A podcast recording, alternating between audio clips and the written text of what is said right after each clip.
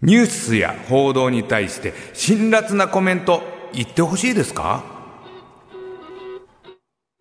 ここからはスタジオ部員のりょうさんのコラムコーナーみんなどう思う？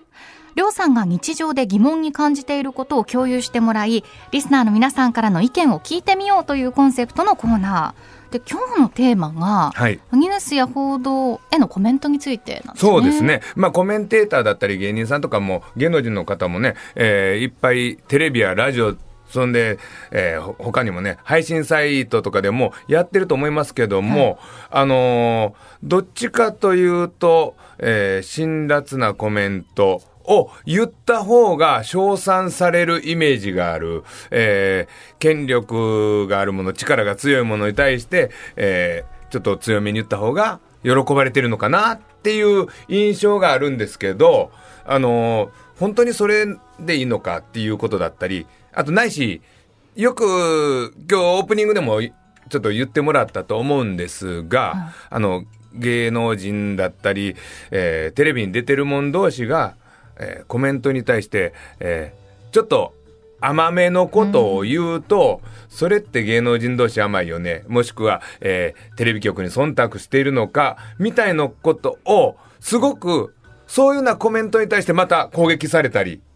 するんですよね。はいけど、それをよくよくちゃんと聞いてもらいたいなっていうのがあって、それは、あのよく今、えーまあ、性加害のこととかが問題になってたりすると、あれってどうなるかわからない状態、まだ何が事実か、事実確認ができてない状態なので、えーそれを言えない立場。ほんで、言うと、想像で言うと、片一方の、えー意見側から言うと、どちらかを必ず傷つけてるんですよね。それを言えない芸能の方、コメンテーターの方を攻撃することは、俺、めちゃめちゃ間違ってると、個人的には思ってるんです。なぜなら、ほんで普通の人はそれを、いや、あいつら、そういうな、ずるいよ、芸能人同士そうやってって言うんですけど、そうじゃないんですよね、実は。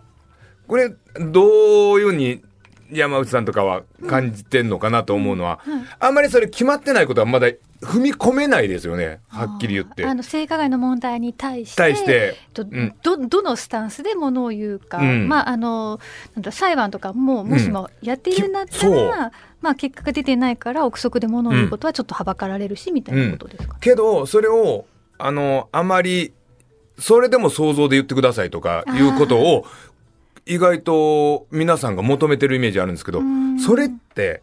本当に危険というか、僕はですけど、すごい、えーまあ、ゆ、えーっと、まあ、闇営業事件のこととかで、ゆ、言われたりする時期はあるんですよ。それって別に、僕、個人的なことは良かったりするんですけど、それ以外のことの攻撃に想像で移ったり、うん、することってすんごい多くて、そんなところまで派生するから、あまりにも、えーじゃあ、記者会見しろやって、まだできてない時に、そういうようなことを言われると、できない状況でなってる。それを憶測でコメントを、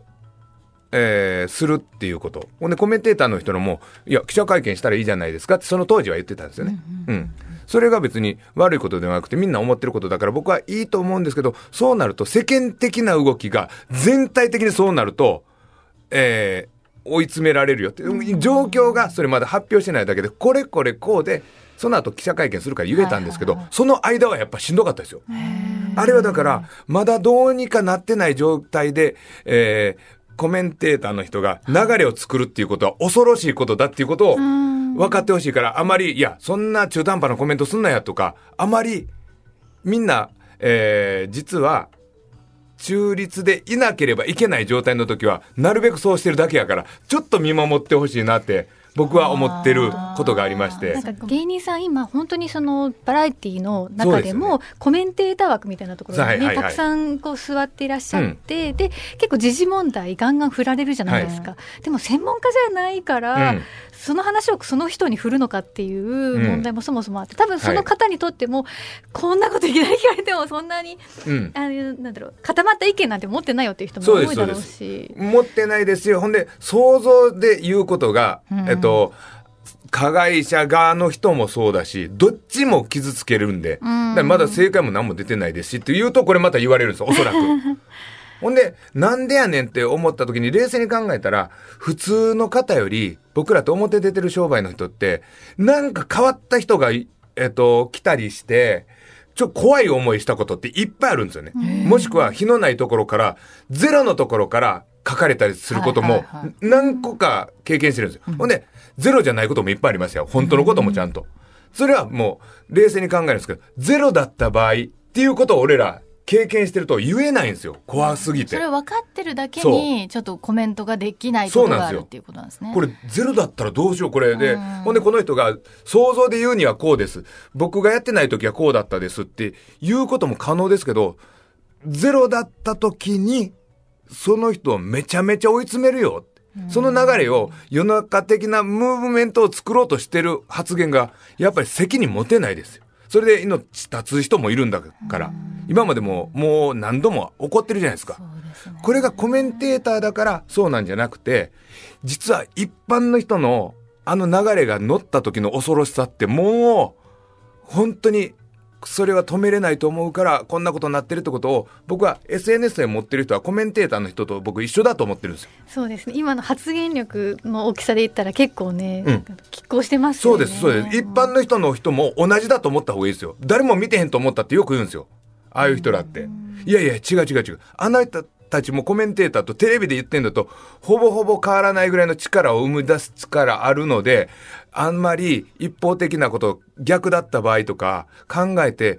書き込んだ方が僕はもういい時代になってるんじゃないかなと。そのさっうん。きりょうさんがおっしゃってた、本当のことが分かるまでの期間に、まあうん。いろいろメディアも伝えなきゃいけないから取り上げるわけじゃないですか。で、山内さん言うように、そこでいろんな、あの方の、有識者の方の意見も聞きたいし、うん。その同じ側の芸能人の方の意見も聞きたいし、はい。というのになるべく幅広い意見を放送しようとするわけですよね。ただそこの影響力って、すごいから、そのいわゆるネットの意見を牽引しちゃうんですよね。た。だそれはもうすごいその時に苦しんでる人がいたりとか本当は違うのにの可能性もあることを分かりながら言葉選んでいかないと間違ったことになっちゃうよってことですね。本当のことが言えない立場の人の方が多かったり僕すると思ってるんですよ。なんだったら。うん。だからそれ言わない方が、なんで記者会見しないんだっていうのは、あなたの観点から言うとそうかもわかんないけど、できない状況があるってことは、想像できるはずなんですよ、もう。みんな。あ、これこれこうだなって。ほんで、それが想像できないのは、我々はいっぱいへんてこな方に、こう、寄られて、もうそれこそストーカーみたいなこともいっぱいあったし、家のベランダに女の子いたりとか、そういう人がいたらやっぱ不安にもなってきますよ。それが女の子だったらもっと。ほんで、自分の、えっ、と、婚姻届持ってる人が事務所行ってたりとか、え、知ってるこの人って全く知らん人がいたりとか。